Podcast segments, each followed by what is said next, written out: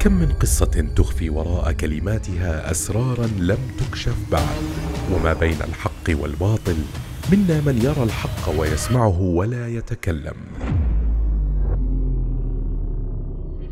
ومنا من لا يراه ولا يسمعه فلا يتكلم. ولكن إذا ما وضعناه ما بين قوسين ستراه وتسمعه ونتكلم.